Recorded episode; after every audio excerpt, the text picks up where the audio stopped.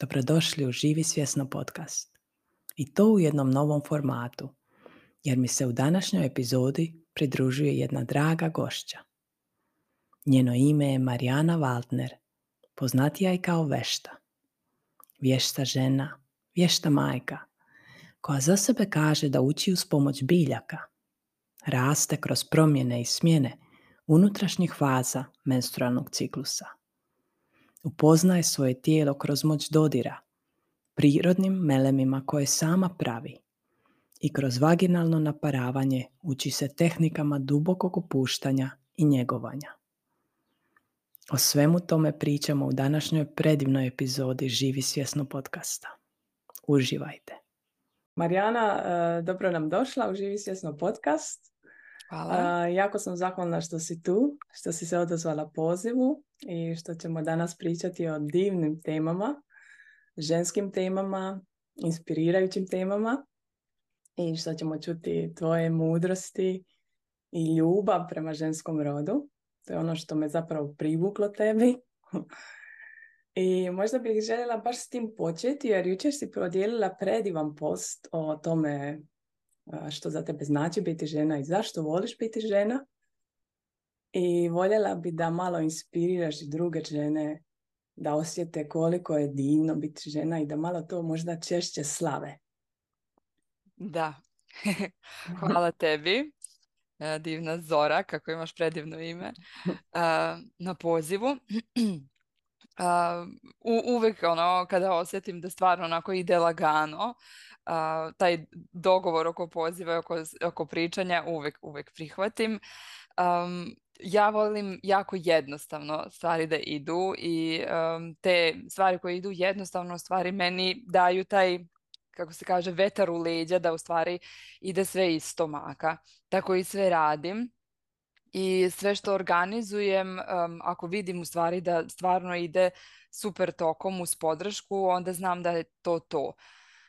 Tako da i sve one bitne stvari koje ja osjećam da jesu bitne, nekako bi voljela na jednostavan način da to prenesem ženama, jer puno puta sam vidjela žene kako žele nešto, klimaju glavom, ali suština je u tome da to jednostavno ne dopire do njih, da je potrebno da se vratimo na te jednostavne neke ove stvari, da učimo i tu sam upravo i vidjela da u stvari uz biljke je to nekako najjednostavnije.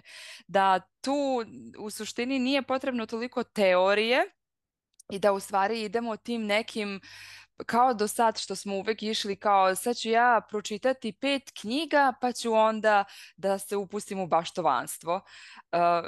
Više volim onako iskustveno da to ide. Dakle, stvarno nije strašno ako ti i 3 sezone propadnu sa paradajzom, ti učiš kroz to. I zato jučerašnji post je bio onako napisan bukvalno u 2 minute, jer stvarno je potrebno da osjetimo tu jednostavnost i taj ponos koji nas izdvaja kao zbog čega smo mi ponosne na sebe što smo žene. Ta ideja je u stvari na neki način ponovljena, jer sam imala pre mjesec dana jedno jako, jako moćno okupljanje na dormitoru. To je isto, sad pored svega što radim, nekako stvarno ta okupljanja vidim kao najjači, najmoćniji način na koji žene mogu da osjete i nauče neke stvari. Namjerno iz samog početka, pošto je to već jedno 5. okupljanje, koje ja zovem Vješta okupljanja, svako okupljanje ima svoju temu, ali namjerno nisam od samog početka htjela da stavljam taj neki naziv retrita, jer retrit je povlačenje i na neki način onako rad sa unutra, ali ovo okupljanje je baš okupljanje, dakle žene da se okupe bez ikakvog, ok, postoje tu teze i planovi šta ja sad planiram, ali apsolutno, to treba doživjeti, ali apsolutno ne postoji nikakav strog plan, jer je savršeno gledati žene kako osjete da imaju tu slobodu, kada osjete potrebe da se povuku, one se povuku. A kada osjete potrebu da divljaju, one divljaju. Dakle, ne postoji, zato mi je i reč okupljanje savršena, jer u stvari može svaka da radi šta želi i na kraju se dolazi do te suštine, a to je što mi se desilo već na posljednja dva okupljanja, da je žena rekla da je prvi put i na jednom i na drugom, a nisu iste žene, je rečeno da su žene osjetile po prvi put prihvatanje. I mislim da je to ono najmoćnije što je nama potrebno, a to je, baš je ova jedna divna ženica rekla da savršeno funkcioniše sa muškarcima i u muškom društvu i da jednostavno se osjećala onako nesigurno među ženama i da je tada u stvari osjetila, nije joj bilo lako i ona je sama rekla nije to, ali da je konačno osjetila da je bezbedna i među ženama. To je nešto što je meni isto jako, jako bitno, da znamo da smo bezbedne jedna sa drugom i da konačno pričamo o tome koliko je super biti žena i konačno da pričamo o tome koliko je super što mi imamo taj jedan mjesec koji na neki način može da se oslika i na celu godinu i na ceo život i koliko je to moćno, što je meni na primjer jedna poznanica iz Dubaja rekla da oni tamo u firmama organizuju seminare za žene koje se zovu cycle management.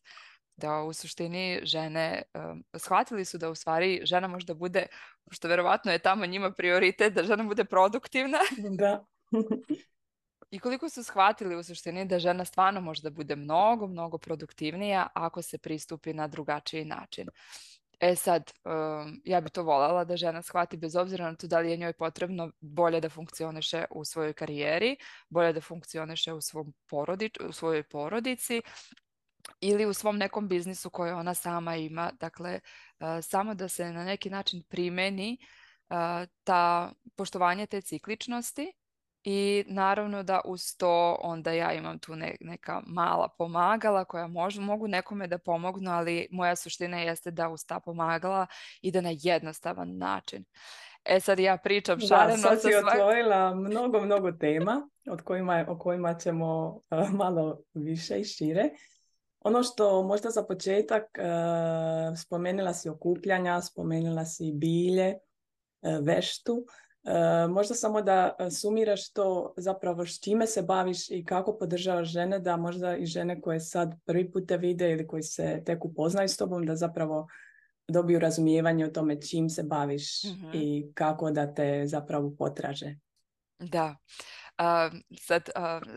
Zanimljivo je što danas onako, treba znati s kim se priča, ali na neki način onako kao ja se treba da stavim papire i vidite za šta sam onako da kažem sertifikovana.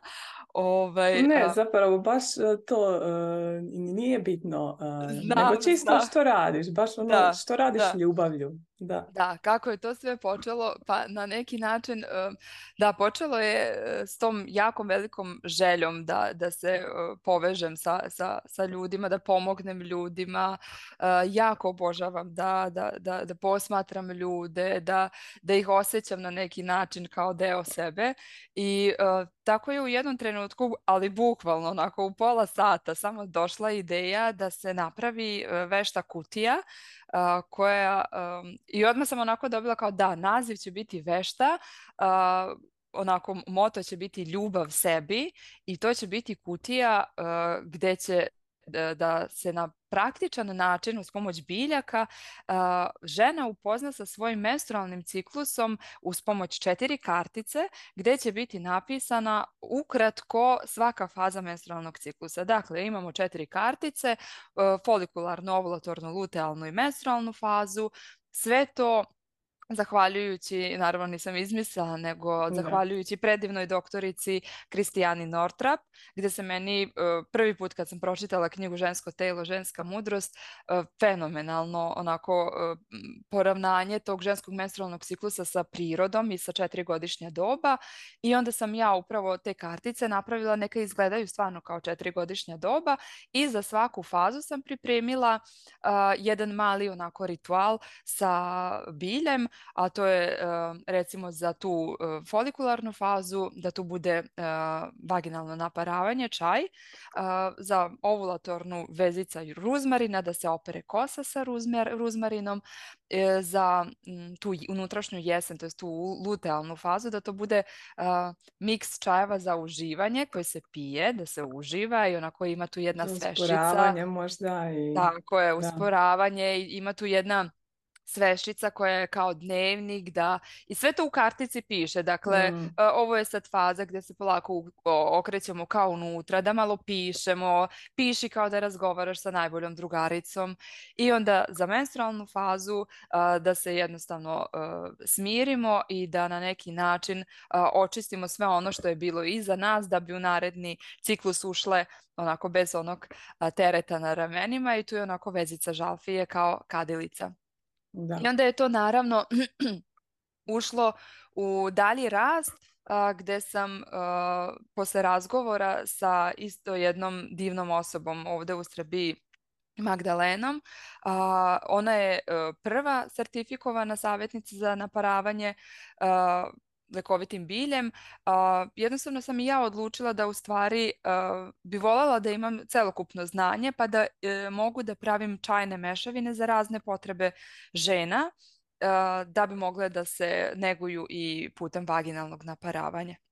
Ok, tako da ajdemo onda sad malo to pojasniti. Što je vaginalno naparavanje za one koji ne znaju, koji se prvi put susreću? Vjerujem da mnogim ženama je još to nepoznanica. Jest. Izvini. Vaginalno naparavanje je u suštini nega tela i našeg celokupnog reproduktivnog dela, isto kao i kada se prehladimo i stavimo lice iznad kamilice, čaja, ili u suštini nije i samo kad se prehladimo. To je isto jako lepa, divna nega lica i preventivno, dakle da se lice stavi iznad tople pare. E sad, ono što sam ja shvatila jeste da sam ja čak i kao mala, čak i to naparavanje lica radila pogrešno, jer ja sam mislila što je toplije, to će biti bolje. Tu je jako bitno da se opet taj nežan pristup tu stavi, dakle da je para topla, da ako je ne osjetimo, znači da ne znači da ne radi. Vaginalno naparavanje, ja se prvi put susrela sa tim na seminaru Buđenje ženske seksualnosti kod jedne tao učiteljice, i jednostavno mi je prijalo. Dakle, mi smo dobili jedan miks čajeva i ona je rekla da skuvate čaj, stavite u WC školjku, pošto je to najjednostavnije, i sednete iznad toga i malo onako kao uživate, dakle ništa ne radite, nego samo sedite tamo.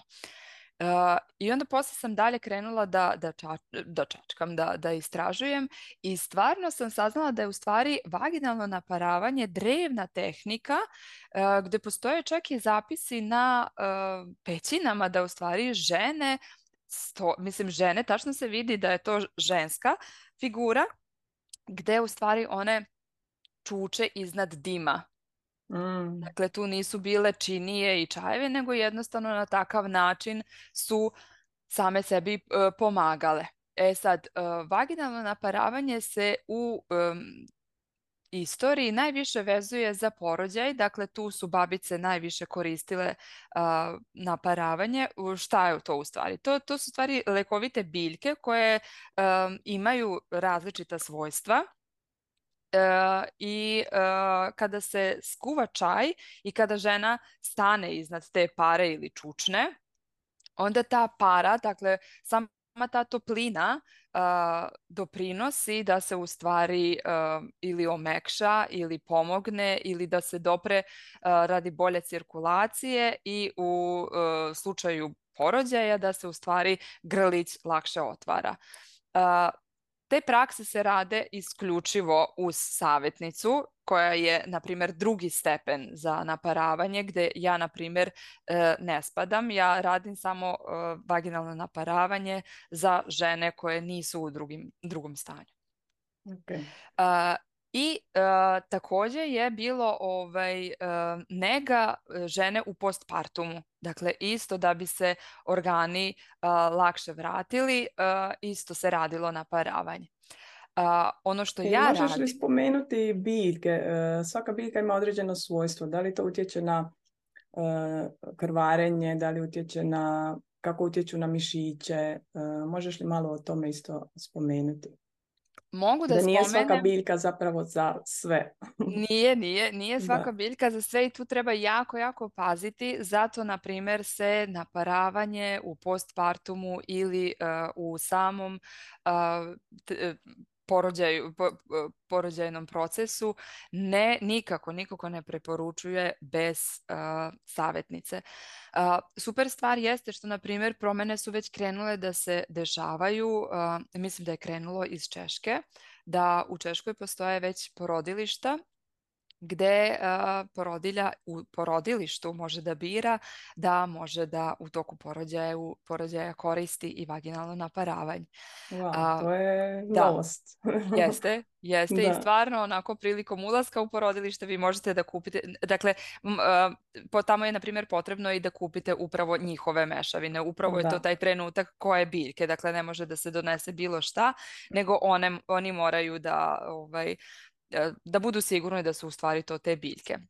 Kod nas neke dule praktikuju to, dakle isto imaju znanje i mogu da možda se praktikuje, ali moramo uvek uzeti u obzir individualne potrebe kod žena za koje biljke ćemo da stavimo i zbog toga, na primjer, sad apsolutno hoću da se ogradim, dakle apsolutno neću pričati o naparavanju prilikom porođaju, postpartumu. Sad ćemo polako prijeći na samo naparavanje za žene koje žele da iskuse ovaj vid nege.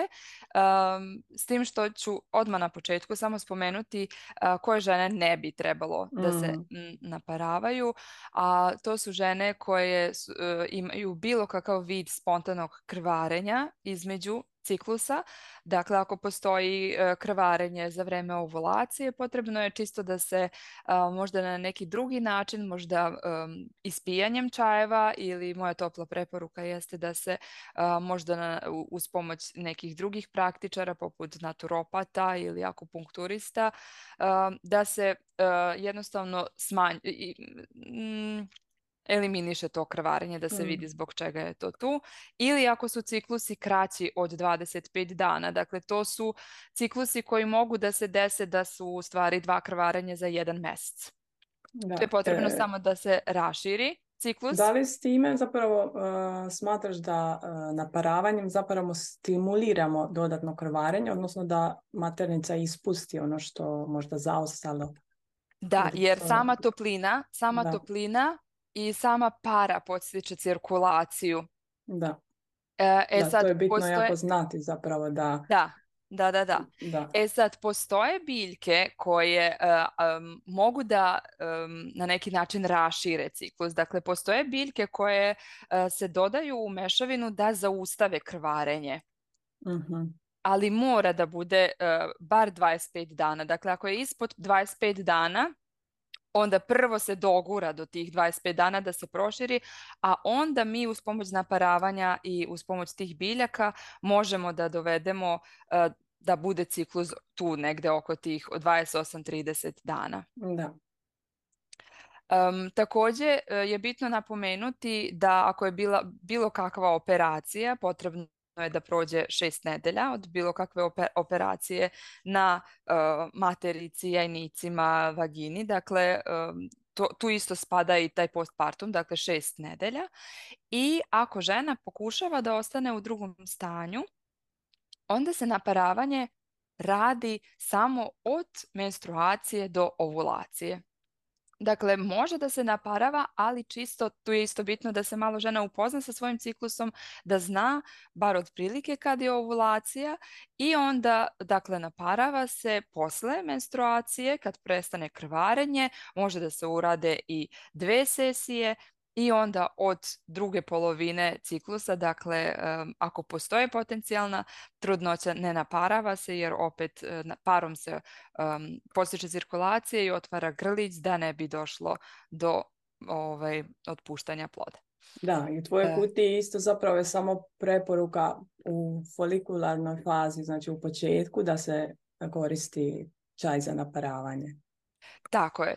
S tim što ako žena ne planira trudnoću i ako zna da nije u drugom stanju, onda može da se naparava i pred menstruacijom, što, na primjer, ja lično to najviše praktikujem jer na taj način nekako isto dobijem tu unutrašnju negu, smirenje i onako znak da u stvari stajem polako, da se prebaci više pažnja na unutra i to je ono upravo što mi prija u toj lutealnoj fazi, u toj našoj unutrašnjoj jeseni, da u stvari stanemo i da osjetimo.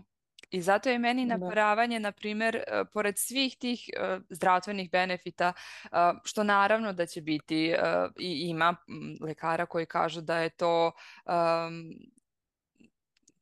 van svake pameti, da je to nezdravo, da ni slučajno to žene ne rade, jako je bitno da svemu pristupimo zdravorazumski. Da. Zato sam na početku spomenula naparavanje lica, koliko neke mislimo da ako je vruće da radi.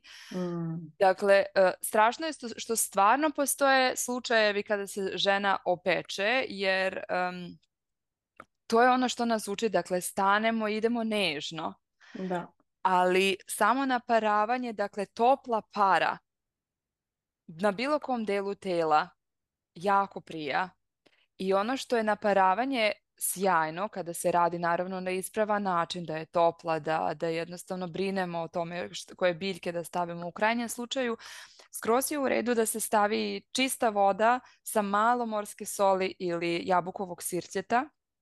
Onaj trenutak kada mi se pripremimo da će to biti samo trenutak za nas i kada osjetimo dodir tople pare na našim usnicama, to je jednostavno taj trenutak kada telo shvata da u nekim trenucima može da se desi i otpuštanje traumi, dakle da bude intenzivno za žene, a u nekim trenucima može da se desi upravo ono otpuštanje emocija, koliko je prijatno biti žena i koliko je nama stvarno bezbedno i dozvoljeno da se osjećamo prijatno tamo dole.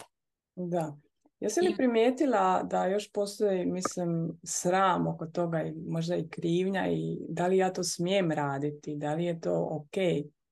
To je upravo onaj deo koji vuče, pošto ja sam majka već 9 godina, to je onaj deo koji vuče i koji je vrlo, vrlo kompleksan i od same trudnoće i od samih tih pregleda. Naravno da treba žena da ide na preglede, ali koliko puta se i meni desilo, ne samo vezano za ginekološki deo, koliko puta jednostavno čujem nešto od lekara koje ja znam da nije okej.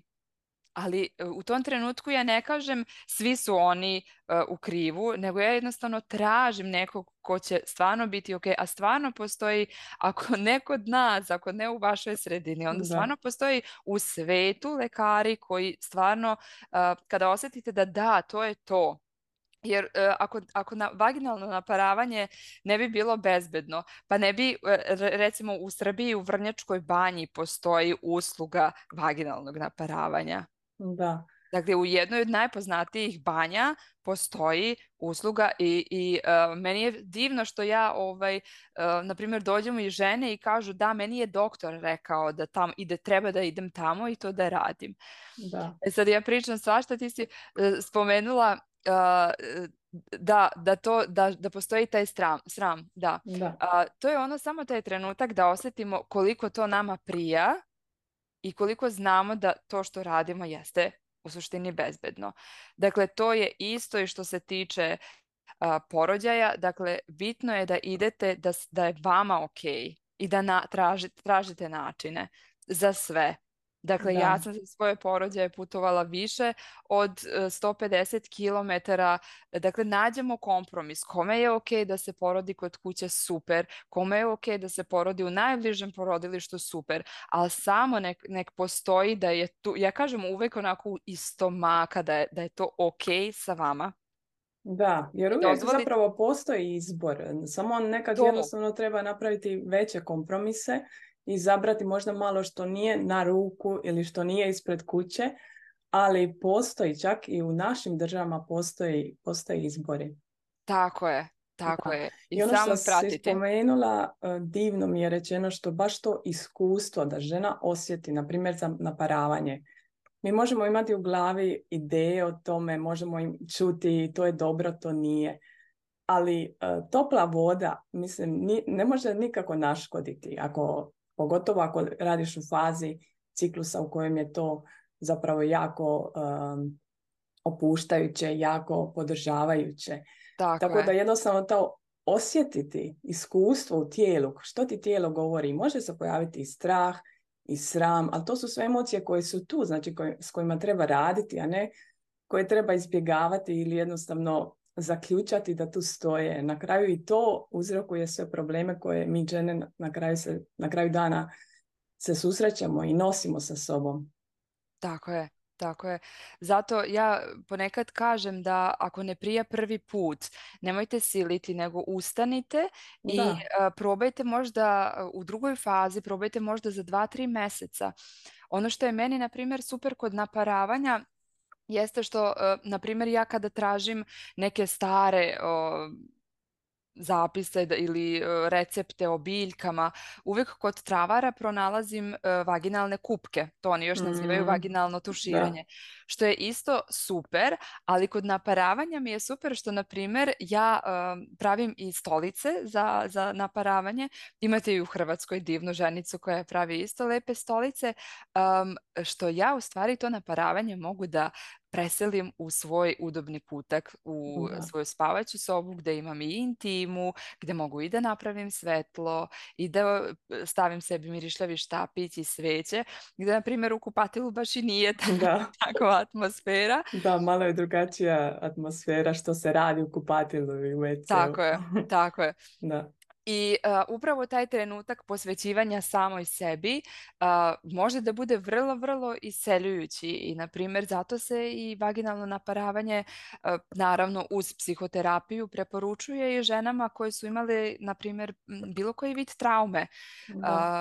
Pa čak i sam porođaj ako je bio traumatičan ili ako postoji epiziotomija, ožiljno tkivo, to jako, jako doprinosi to naparavanje radi rehabilitacije tog tkiva. Da, jer zapravo i sad nova istraživanja pokazuju da fascija, to vezivno tkivo, zapravo sadržava mnoge, mnoge traume i pogotovo ako je bilo nekakav rez, ako je bio ili ako je bila nekakva operacija, tu može zapravo nastati zastoj, a znajući da puno energije se kreće u našem tijelu, jer na kraju sve je energija, to isto može zakočiti emocije, naše strahove i traume. Tako kad se to sve opusti, to je fascinantno vidjeti kako onda zapravo dođu emocije na vidjelo koje su tu zaključane. I da, to je baš divno. I upravo to je možda taj prvi korak, jer mnogo žena, na primjer, imaju taj strah od dodirivanja svog ožiljka, bez obzira da li je na carski ili je upravo na ulazu u samu vaginu i na telu. Tako da prvo, na primjer, tim naparavanjem, ali obavezno to što sam spomenula, dakle fasciju, obavezno svaki ožiljak bilo gdje da se nalazi na svom telu, na vašem telu, potrebno je da mu se posveti pažnja i da se izmasira, i tu onda dolazimo do tog dela dodira i ovih melema, gdje u suštini se baš radi sa dodirom i sa masažom. A to je toliko ljubavi. Ako mi imamo, na primjer, ja gledam tebe, ti ideš u svoj vrt, ubereš to bilje i onda odneseš u svoju kuhinju, kuhaš, spremaš te melene, pakuješ. Znači, to je toliko ljubavi već u samom procesu stvaranja tog melema. I onda žena dobije taj melem i onda uzme taj melem pun ljubavi i onda uzme sebe, izmasira s ljubav. Znači jednostavno upoznati sebe. Mislim, mi žene kao normalno je da nas drugi diraju, ali nije normalno da same istražimo kako naš dodir nama paše. Mislim, to je jednostavno apsurd svijeta u kojem živimo, kako smo i odgojene da mi sebe ne smijemo dirati, ali drugi nas mogu dirati. Da. Da. I s tim dodirom, ti baš imaš video za masažu, koliko je to zapravo nježno. Ne treba to ništa stiskati, ono, osjećati da boli. Možeš malo opisati to, kako se zapravo možemo izmasirati da jednostavno to bude podržavajuće. Pa da, to je sad ono što sam rekla na početku, ta jednostavnost, bez očekivanja. Mislim, sad najteže je to preneti jer to je nešto što je meni nekako onako kao podrazumeva se, ali opet jedno je kada, na primjer, postoji melem za ožiljke koje ja pravim, gdje recimo sigurno postoje žene koje ga uzmu i sada postoje očekivanje, a sad ću ja to da mažem da bi to nestalo. Da. Dakle, ožiljak je nemoguće da nestane. Naravno da se tu stavljaju biljke poput smilja, poput esencijalnog ulja mirte i poput kanteriona i belog krina da se doprinese regeneraciji tkiva. Ali tu je upravo taj proces upoznavanja svog tela sa tim ožiljkom. Dakle, pre svega taj nežan pristup masaže kod svake žene je drugačije. Dakle, polako i postepeno. Stvarno je nekim ženama teško da dodirnu svoj ožiljak, ali malim koracima hajde da probamo. Dakle, neka je to samo masaža, pa onda neka shvate da u stvari doprinose svom telu u stvari bolje zarastanje, da bi bolje funkcionisalo dalje to telo. Baš ja i njima kažem da zamisle tu fasciju koju stvarno sad svi pričaju o tome, a do nedavno nije se znalo uopšte da kako funkcioniše, da je u stvari jedan fascinantan deo našeg organizma, da naš ožiljak je kao čarapu kada poderete i kada je zašijete, da to je jednostavno grubi deo koji mora da se izmasira. I zato da mi pristupamo upotrebom melema, bilo kojih, i dodirom bez ikakvog očekivanja. Dakle, samo nek smo tu. I tu postoje upravo ta 4 različita melema. Dakle, za ožiljke je to da jednostavno mi masiramo taj ožiljak da bismo se upoznali s njim, da bismo lakše prošli kroz traumu šta se to desilo u nama. Da, jer dodirom zapravo mi aktiviramo i sjećanja i emocije, sve se to javlja. Biti s tim, uz nježan dodir, to je jako iscjeljujuće. Koliko zapravo možemo same sebi pomoći. To. I to je proces. Da. Drugi melem koji sam napravila jeste melem za grudi, koji isto ima priču. A to je da danas, kada naravno dođemo do nekih određenih datuma u godini, kada se priča o prevenciji, koliko je bitno da se žena samo pregleda, koliko je bitno da mi sad tu nešto pipamo, koliko je meni u suštini taj pristup pogrešan. Jer opet ponavljam, ok je prevencija, ok su da se ide na redovne preglede, ali pre svega je jako bitno da se žena dobro osjeća u svom telu, da upozna svoje telo i da uživa u svom telu. To će se uraditi na takav način što u suštini, sad ja dajem svoj predlog, ali naravno da svaka žena može da radi kako njoj prija. Melem za grudi je napravljen, svi melemi su napravljeni od, dakle, potpuno prirodnih sastojaka, to je lekovite biljke koje stavljam u maslinovo ulje, dodajem malo šeji i kakao putera i pčelinjeg voska. I sad, za grudi je tu kombinacija ruže i ljubičice da bi otvorila naše srce, zalečila naše rane i da bi na neki način podstakla tu našu kreativnost. Melem za grudi mažemo naše grudi, svaki melem je naravno ok za cijelo telo, ali tu u suštini pristupamo našim grudima kao delu našeg tela koji najbolje nama odražava našu sposobnost primanja i davanja. Jer mi u suštini kroz grudi tu najviše i dajemo i primamo. Da, i tu je srce, tu je ono gdje se otvaramo prema svijetu zapravo. Baš to primanje i davanje. Tako je. Pogotovo ako su žene prošle kroz proces dojenja, tu je to još izražajnije jer u suštini tim dojenjem mi stvarno dajemo sve od sebe, ali bitno je i da naučimo i da primamo kroz grudi.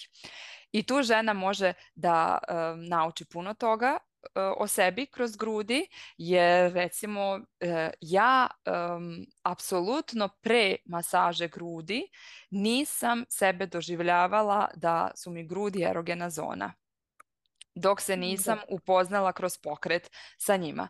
E sad, kada se kreće sa masažom grudi, pokret neka je slobodan. Dakle, pokret koji ja preporučujem jeste da uvek idemo ka sredini grudi. Dakle, na taj način postičemo limfu da se pokrene i na takav način upoznajemo koliko nama to prija, pokrećemo limfu, to je znači i fizički benefiti, i upoznajemo sebe sa svojim telom. Da, dakle, i najbolja preventiva zapravo. Tako je. Dakle, ako mi poznajemo, ako mi poznajemo svoje grudi, onda ćemo mi prepoznati svaku promjenu.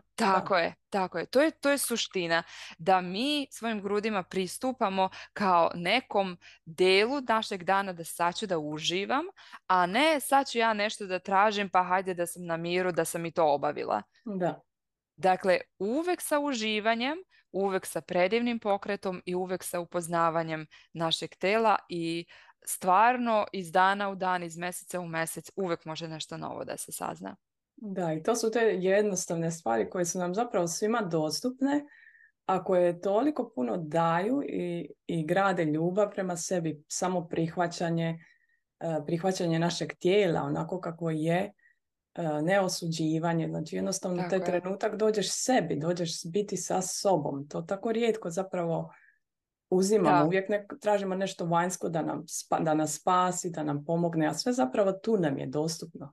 Tako je. I ne traje puno. Dakle, to je bukvalno 2-3 minute i ja to uvijek, na primjer, meni je masaža grudi otprilike kao pranje zuba. Dakle, znam da posle tuširanja pristupam svojim grudima, jer melemi, pošto su dosta masni, najbolje je da se nanose na vlažnu kožu. Da. I upravo to je taj neki vid nege gdje ja fino izmasiram svoje grudi, i stvarno sad, ono, kao zvuči će kao reklama, ali stvarno kad sam počela redovno da masiram svoje grudi, pre sam imala trenutke da tačno znam kada se približava dan mog krvarenja, znači ustajem iz kreveta i osjetim težinu u grudima koliko su napete. Ali prilikom tih masaža apsolutno na grudima nemam nikakav znak da sad se približava krvarenje. Da, pa to je taj zapravo holistički pristup tijelu, kad se sve zapravo uskladi i zapravo i ciklus postane dar, i menstruacija postane dar kojeg slavimo, a ne kojeg zapravo nastojimo ugasiti ili kojeg se sramimo. I sad kad smo dotakli menstruaciju, možda bi se malo vratila na godišnja doba, jer mi to jako lijepo slikovito prikazuje taj ciklus i faze ciklusa. I možda bih htjela da kreneš od proljeća i tog buđenja, znači nakon što prestane naše krvarenje, zapravo ja to gledam, tad počinje novi ciklus, jer tad sam spremna na novo, tad idem u svijet. Izašla sam iz zime, iz mirovanja, i idem sad u svijet. Možeš li malo pojasniti faze kroz godišnja doba? Može. Trudit ću se da traje što kraće. Možeš sumirati ono nekako najbitnije možda što bih htjela podijeliti. U suštini bitno je samo da žena osjeti pošto se meni često dešava da onako pričam, a vidim da ženi jednostavno to ne ulazi. Dakle, bitno je samo da žena osjeti, ajde sad, znači postoje, ja mogu da pričam o godišnjim dobima, gdje, na primjer, stvarno neka žena proba da osjeti kako živi priroda u toku godine, da to u stvari mi imamo u jednom mjesecu. Imamo mi to i u toku godine, imamo mi to i u toku života. I u toku dana. Što je meni to najfascinantnije. Znači, to je toliko divno i to se toliko prepliće da je samo potrebno taj trenutak trenutak shvatanja da aha, u ovom trenutku sam u unutrašnjoj jeseni i stvarno ako mi je potreban odmor, hajde da ja odmorim. Strašno je što danas žene misle ne, treba još, treba da sam produktivna, ajde idemo i onda se jednostavno desi to da žene pucaju. Da. Bilo emotivno, bilo od umora, bilo od jako velikih bolova. Dakle, bitno je samo da mi oslušnemo i da ispoštujemo to. Dakle, imamo to buđenje, to proleće koje je u stvari poslije krvarenja, koje mi možemo opet da, onako sve se to divno prepliće, sad ću malo ispomenuti te arhetipove. Mm-hmm. Dakle, to proleće se vezuje za taj arhetip device. I sad, nadam se da neću zbuniti slušaoce, ali dakle, to proleće nekako se vezuje za taj arhetip device, a to je taj trenutak kada mi otprilike prvi put dobijamo menstruaciju. Dakle, to je ta devojčica od 12 do 20 godina i samo se vi setite kako smo tad bile vragolaste, želimo da istražujemo, želimo u novo, ne plaše nas ljudi. Samo zamislite koliko vam je u tom trenutku, evo sad ja na primjer imam 40 godina, koliko je meni bilo tad prijatnije da sam među ljudima nego sad. Sad otprilike jako biram među kojim sam ljudima. I dakle, u tom trenutku nam je više smo bile otvorenije za ljude. Željne druženja, željne novog. I, na primjer, koliko sam bez problema isprobavala novih stvari bez razmišljanja, čekaj da ja proračunam da li je to bezbedno ili ne. Mislim, stvarno sam se onako, isprobavala sve. I to, na primjer, mi imamo i u toku dana i u toku te prve nedelje. Naravno, ne u takvoj količini, ali dakle, ako želimo nešto novo da isprobamo, bitno je samo da, na primjer, ako se javi taj mali glasić, što bi sad nešto, bitno je samo da ga ne potisnemo, nisi, na primjer, ono kao što bi sad voljela nešto novo da probam i onda se javi glasić, ali imaš toliko i toliko godina, ali imaš porodicu. Dakle, isprobajte to. To je ono što će vašu tu unutrašnju devicu nahraniti i to je ono što će vaše telo dobiti kao podršku da ispoštovala si ovu fazu. Onda ulazimo u fazu leta, dakle kada smo najplodnije, to je naša ovulacija. E sad, bez obzira na to što, na primjer, ovulacija traje 24 sata, energija se osjeti, dakle mi imamo tih 5 dana tog plodnog prozora koji je i pre same ovulacije, gde mi u stvari dobijamo tu energiju majke. To je, na primjer, period života od nekih 20 do nekih 40 godina. E sad je jako bitno da žene shvate da majke ne znači da morate da budete majke u suštini, da rađate decu. Mi žene imamo tu sposobnost da rađamo sve. Zato je bitno... Projekte, ideje, Tako je. Dakle, ako je to slika, to je vaše dete. Ja sam imala jednu ženu, na primjer, koja je... prolazila kroz fazu na neki način krize, dok nije shvatala zašto, dok ja njoj nisam rekla, ali ti si ostavila svoj posao kao dvoje 18-godišnje dete da ide svetom. Dakle, ti si njega rodila, taj posao, i sada si samo osjetila trenutak da se on toliko razvio sam da ti možeš da ga napustiš. Dakle, bitno je da žene shvate koliko rađaju sve. Da. Kreiraju sve u svom životu. Upravo to. Da. To je ta ženska, ja zovem moć kreacije, života. To. Zapravo mislim iskustva, ne ljudskog života, što je naravno također blagoslov, ali baš iskustva. Mi rađamo sve i mi se odnosimo prema tome kao majke. Tako je. Da. I imamo tu energiju... negovanja, da se brinemo za druge, i to je upravo taj arhetip majke, da stvarno osjetimo zajednicu i stvarno osjetimo koliko sebe dajemo drugima, ali mi i uživamo u tome da sebe dajemo drugima. Naprimjer, zanimljivo je isto kako se naša seksualnost mijenja u toku ciklusa. Da, dakle, samo posmatramo tu energiju, koliko kada smo, ja kažem, probajte da u jednom mjesecu posmatrate svoju seksualnost, jer na neki način vi kada prvi put vodite ljubav posle krvarenja, to je na neki način opet vaše prvo seksualno iskustvo, vaše prvo skidanje nevinosti. Dakle, ta seksualnost je tada tvoja sam, vodi me, nemam pojma, ali radi mi što hoćeš. Dakle, to je upravo ta energija. Kada smo u energiji majke, dakle, oko te ovulacije, opet dajemo sebe da bismo bile plodne. Dakle, dajemo sebe sa uživanjem. I onda kada prolazimo u fazu jeseni, to je, na primjer, ta, po meni, sad ne bi voljela pogrešno da neko da me shvati. Dakle, ja onako otprilike stavljam godine, ali to je po meni na neki način to prirodno razvrstavanje godine koje, nažalost, danas zbog takvog vremena se malo pomera.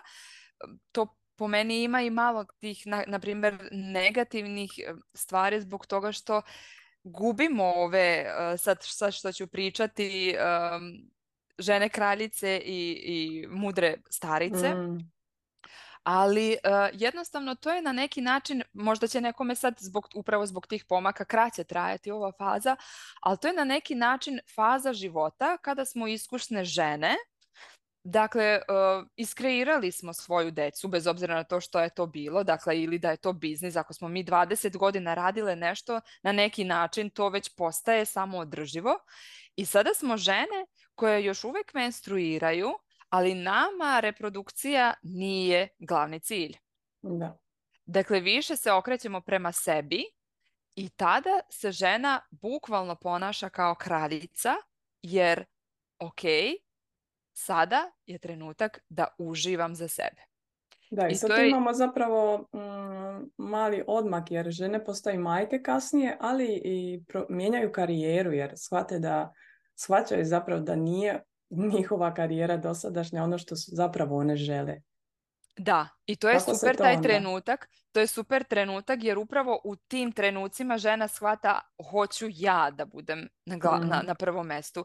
Dakle, to jeste savršeni trenutak da ona promeni nešto jer upravo zahvaljujući toj energiji iskusne žene može sebi da kaže ja imam za pravo sada da stavim tačku na ovo da bi ja bila bolje. Dakle, retko ko menja zbog nekih drugih razloga, nego stvarno tad žene jednostavno stave na listu ili svoje zdravlje, ili mislim, neka je to uvek zbog sebe da bi bilo bolje. Da bi bilo bolje zapravo svima. Kako onda u tom periodu promjene karijere, recimo, ona onda ide gradi ponovo to svoje dijete, ali sad dolazi s jednim novim arhetipom, jednim novim iskustvom. Zapravo, to može biti jako pozitivno. Može biti jako pozitivno, ali mora žena da shvati da li se možda nalazi zaglavljena u jednom od arhetipova. Da. Dakle, tu je jako bitno, jer stvarno postoje žene, na primjer, koje čitavog života zaglave u arhetipu majke. Sve vrijeme daju sebe drugima. Da, znam mnogo takvih, da. Da. I tu ja preporučujem samo da se osvesti da postoje i druge faze i da je ok biti i u drugim fazama i da se urade mali koraci. Dakle, ako žena stalno sebe daje drugima, neka su to mali koraci koje ona do sada nije radila. Naravno, sad ja ću dati primjer, neka ode i pruže sebi masažu. Dakle, neka ide i plati baš stvarno neku super masažu i neka zna da je to uradila samo zbog sebe. Naravno da je to stvar koja nije do tada radila. Ako postoji žena koja praktikuje to, neka nađe nešto što će njenom telu dati do znanja da je ok da radi nešto samo za sebe, ne zbog drugih. Da, da. I samo neka bude svjesna da je taj deo života, taj deo faze, sad opet preplićemo i neka je to u fazi jednog mjeseca, dakle kada treba malo da se povlači ručna. Dakle, da. Malo da se ide sporije. To je ta jesen, recimo. Jeste. Kad usporavamo, da. Jeste. I da je to tu s razlogom. Dakle, meni je najfascinantnije oko menstrualnog ciklusa upravo to preplitanje koje možda će sad biti nekome nabacano i previše da se onako shvati, ali super je što to stvarno vremenom nekad klikne. Da. Jer ta lutealna faza, ta jesen nam je tu da ne bismo mi išli iz ovulacije u menstruaciju, dakle iz majke u menopauzu. To se danas dešava i zato je ženama jako teško kada prelaze u fazu menopauze, jer se preseče. Dakle, ne postoji ta tranzicija kada mi shvatimo stvarno se sad dešavaju promjene, stvarno možda nisam više ni toliko plodna, što je skroz ok. Mislim, zato je tu priroda najbolje, jer u prirodi, u svakoj biljci, ja svakodnevno vidim biljku koja umire, koja jednostavno hrani tlo. Da. Jer to nije kraj. Uvijek ima svrhu, to je ta ljepota. To. Sve ima svrhu i sve zapravo pomaže daljnoj ekspanziji. Ništa nije... Ništa nije zapravo otpad. Kraj. Da. Jer će tu doći seme i opet nova biljka i tako i mi i sa mesečnim krvarenjem, ali i sa cijelim životom na kraju krajeva.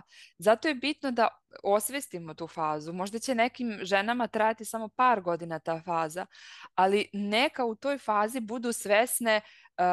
Najgore je kada mi onako potiskujemo kao ne, ja ću stalno biti plodna, lepa, zategnuta, nećeš. Mislim, što je stvarno, mislim sad super je što može javno stvarno da se čuje, ali nekome možda stvarno strašno zvuči, ali stvarno ćemo si ubiti. Da.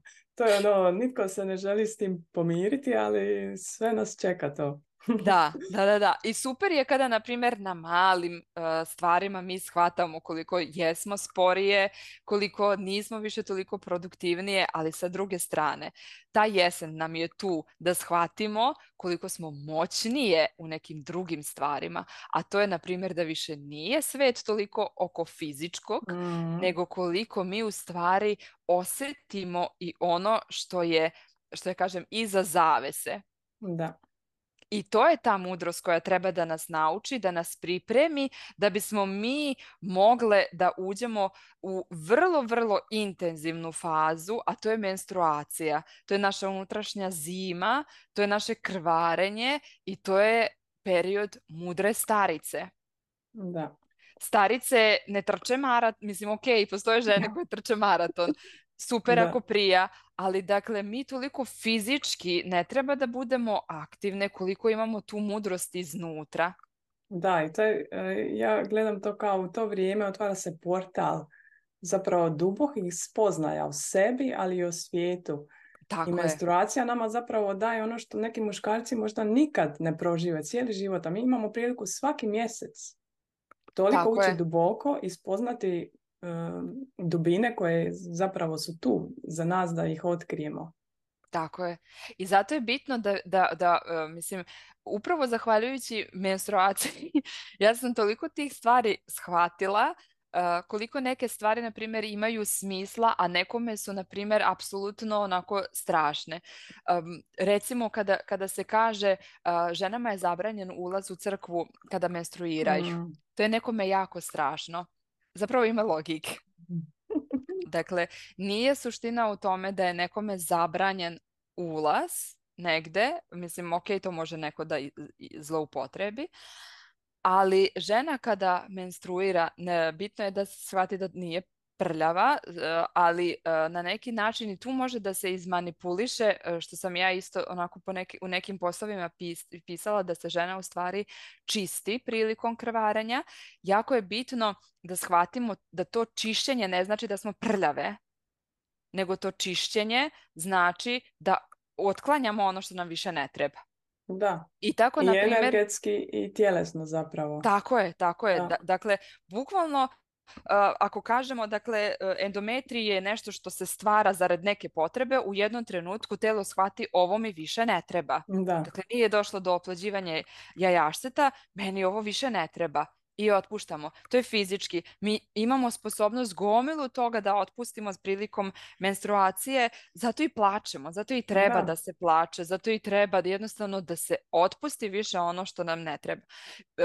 Sad samo da završim crkvu, dakle, ne bi trebalo da ide među ljude, jer u crkvi se dešavaju mnoga čišćenja. Ljudi dolaze u crkvu kada im je teško, kada žele da jednostavno predaju taj neki teret uz molitvu. Ne mora to verbalno da bude, nego jednostavno može da bude na jednom mjestu puno ljudi kojima je teško. Žena kada menstruira je apsolutno otvorena za sve. I zato žena jako lako poprimi tuđu tugu, brigu. Dakle, to su pogotovo, na primjer, to neke osobe mogu da osete i u toku celog mjeseca ako su visoko senzitivne, ako su jako empatične. Dakle, koliko lako preuzmete nečiju tuđu brigu, probleme ili bilo šta na sebi.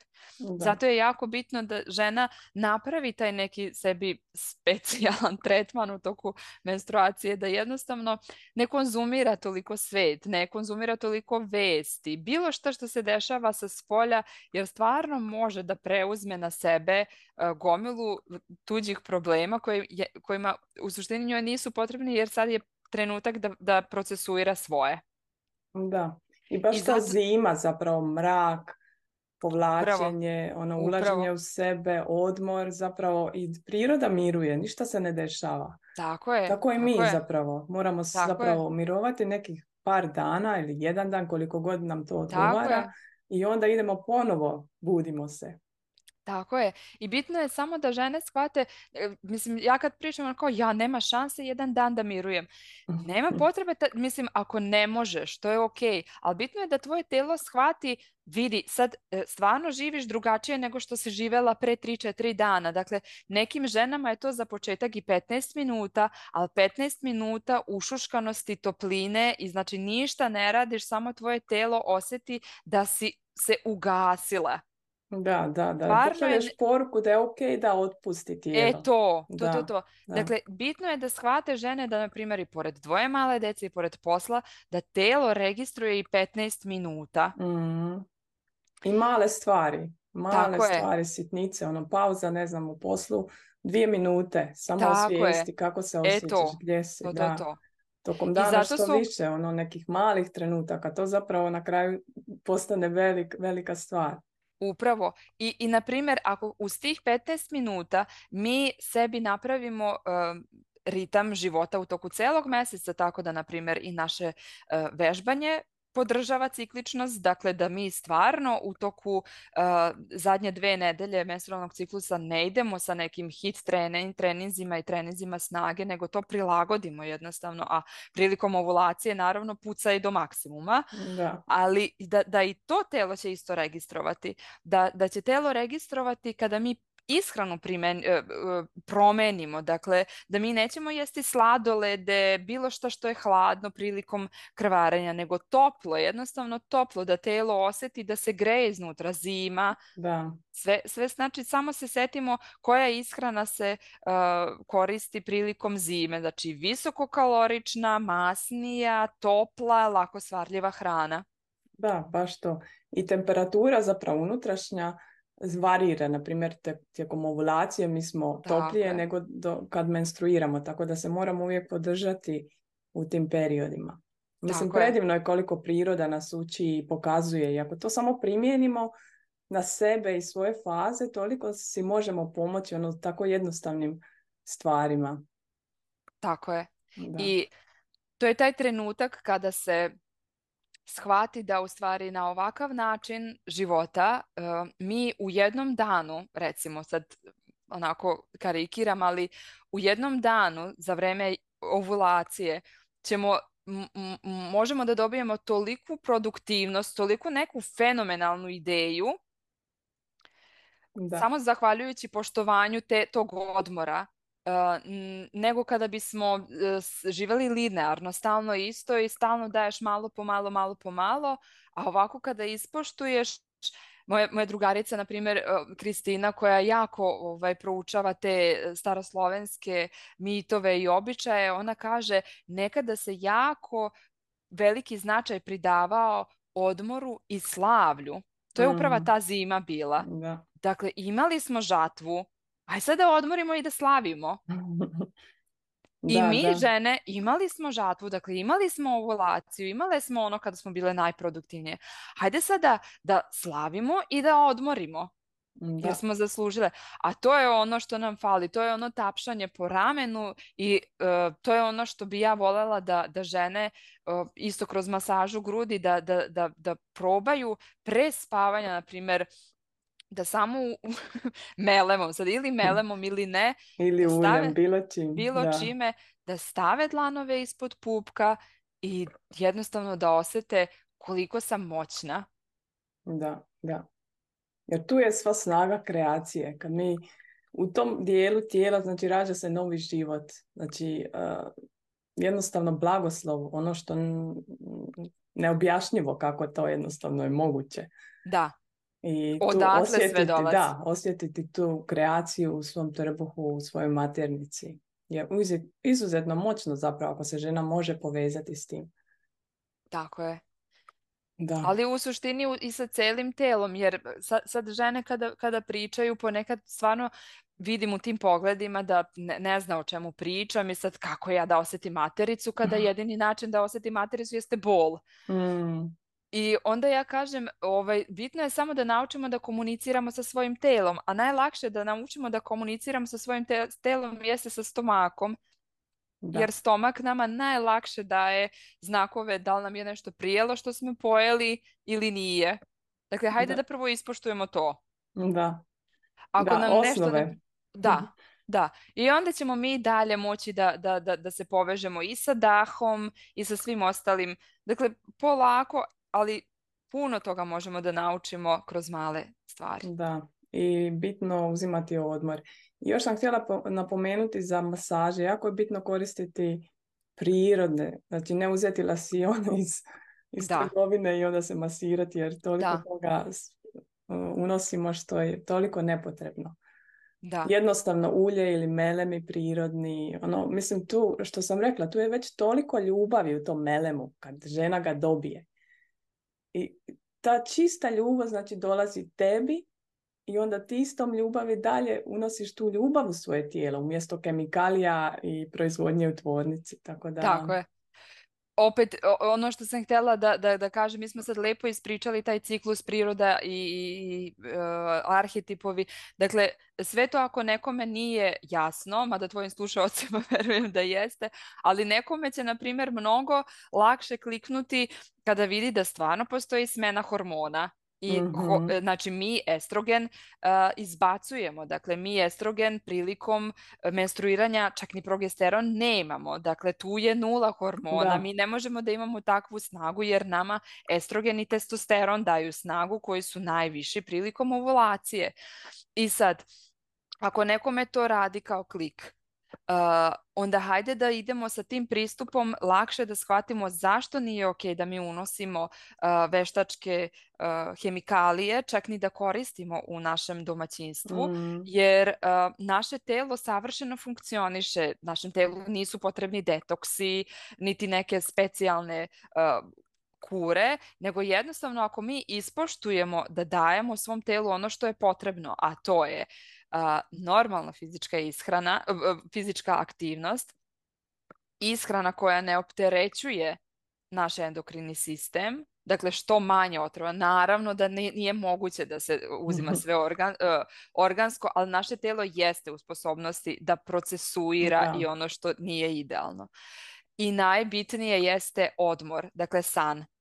Da. Bitno je da ispoštujemo da se ide na spavanje u vrijeme kada je naše telo sposobno za najveći detoks koji je moguć da se uradi. Što ja kažem, sad ću malo biti vulgarna, ali naše telo će toliko lijepo funkcionisati ako mu dajemo sve ovo da će počistiti sva sranja koje smo uradili u toku dana da bismo mi u narednom danu mogli da počnemo ispočetka. A zato je tu, zato su tu i organi. Mislim, detoks nam treba izvana ako se trujemo stalno, ali ni to nije rješenje.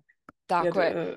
Sad, šta će naše telo uraditi ako ćemo mi njega dodatno opterećivati? A zašto bismo?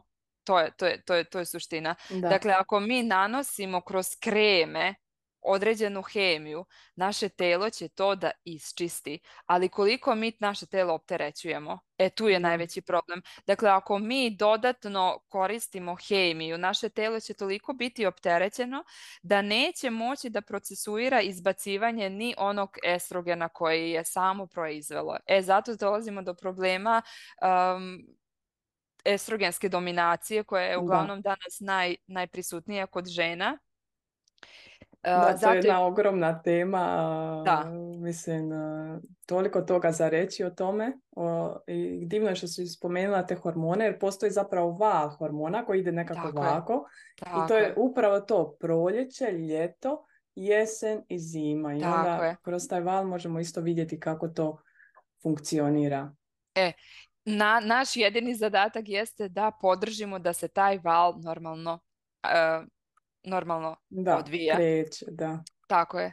Jer mi samim tim što prirodnije živimo, dakle što manje opterećujemo naše telo, a naše telo u sadašnjem životu jeste dodatno već opterećeno, što može da podnese, ali ako mi još dodatno opterećujemo, onda stvarno naše telo terapije. Sad bitno je samo da mi znamo da odreagujemo, da se kroz ove sve stvari koje smo pričali, da se upoznajemo kroz naše telo i ako negdje škripi, da znamo da prepoznamo, jer kada je već bol i kada je već nepodnošljivo, to je već vrisak našeg tela i tu već telo vrišti, menje nešto.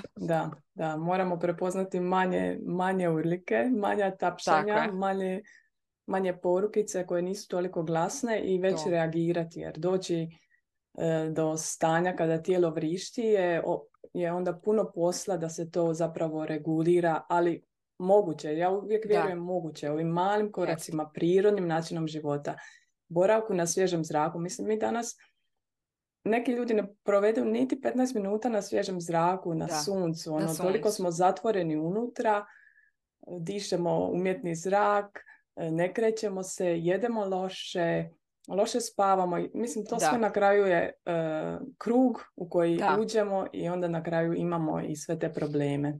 Da. Ali dobro, ajmo završiti na neku bolju notu, jer mislim, toliko je tema s tobom za pričati i sve je divno i mogla bi još satima, ali zadržat ćemo neko vrijeme koje je možda prihvatljivo ljudima i da poslušaju i možda te pozvati ponovo onda da pričamo dalje o temama. Možda na jesen, kada budemo se povlačile. U svakoj fazi bitno naglasiti što je podržavajuće za žene. A sad možda da završimo jedan savjet koji bi možda područila ženama, koji svaka žena može primijeniti. Jedan koji misliš da je uistinu bitan da žena zna, iako smo podijelili puno savjeta u podcastu, mislim da svatko može izvući nešto za sebe, ali čisto da zaokružimo nešto možda što bi rekla što je to što žena može napraviti sad, ovdje, gdje god da je, da sebe podrži u svom ciklusu i u svom životu. Pa mislim da je suština uživanje. Dakle, da uživa i da nauči da uživa i da upoznaje sebe kroz male stvari, kroz dodir i da sebi zapravo da ne radi ono što joj ne prija, ali sa druge strane da proba da nađe u nekim stvarima i uživanje. Dakle, da proba sebe da upozna u kuvanju. Dakle, možda neka žena kaže da ne voli da kuva. Ja, na primjer, na svoje okupljanja uvek vodim Nevenu, koja divno žene upoznaje sa svesnim kuvanjem, gdje u stvari žene uče da meditiraju dok kuvaju. Upoznajte sebe, negujte svoju devicu, negujte svoju majku, svoju iskusnu ženu i svoju mudru staricu. I uvek se upoznajte i uvek se radujte time što u stvari upoznajete nove stvari o sebi, jer ono što je meni najveće bogatstvo u mom životu jeste kada sam shvatila koliko je divan osjećaj kada shvatiš da si pogrešio. I da možeš ponovo. Da. I da u stvari uz pomoć te greške naučiš nešto divno i upravo taj shift kada prelaziš u tu drugu stranu, kada stvarno ovako može i drugačije, bit će možda bolje, ali možda ne, ali uvek istražujte, uvek se igrajte i da, neka bude u stvari ceo život igra kroz koju učimo da uživamo. To je baš divno, baš to.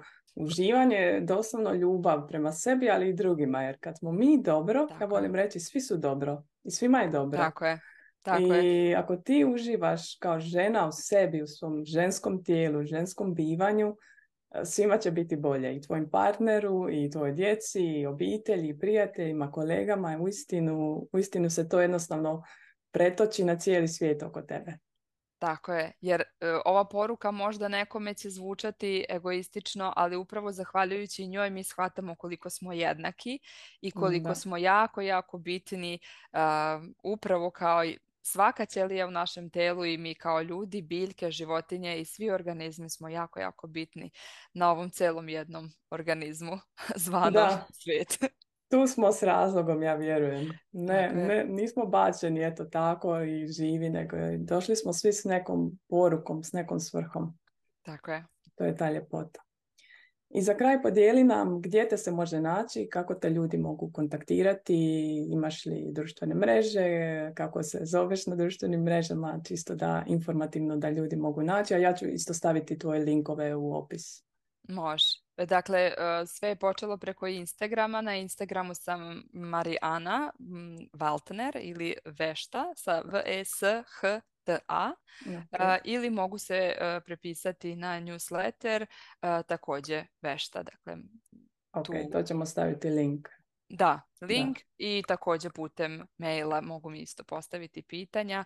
Isto marijana.valtner@gmail.com. Ok, super. Hvala ti puno.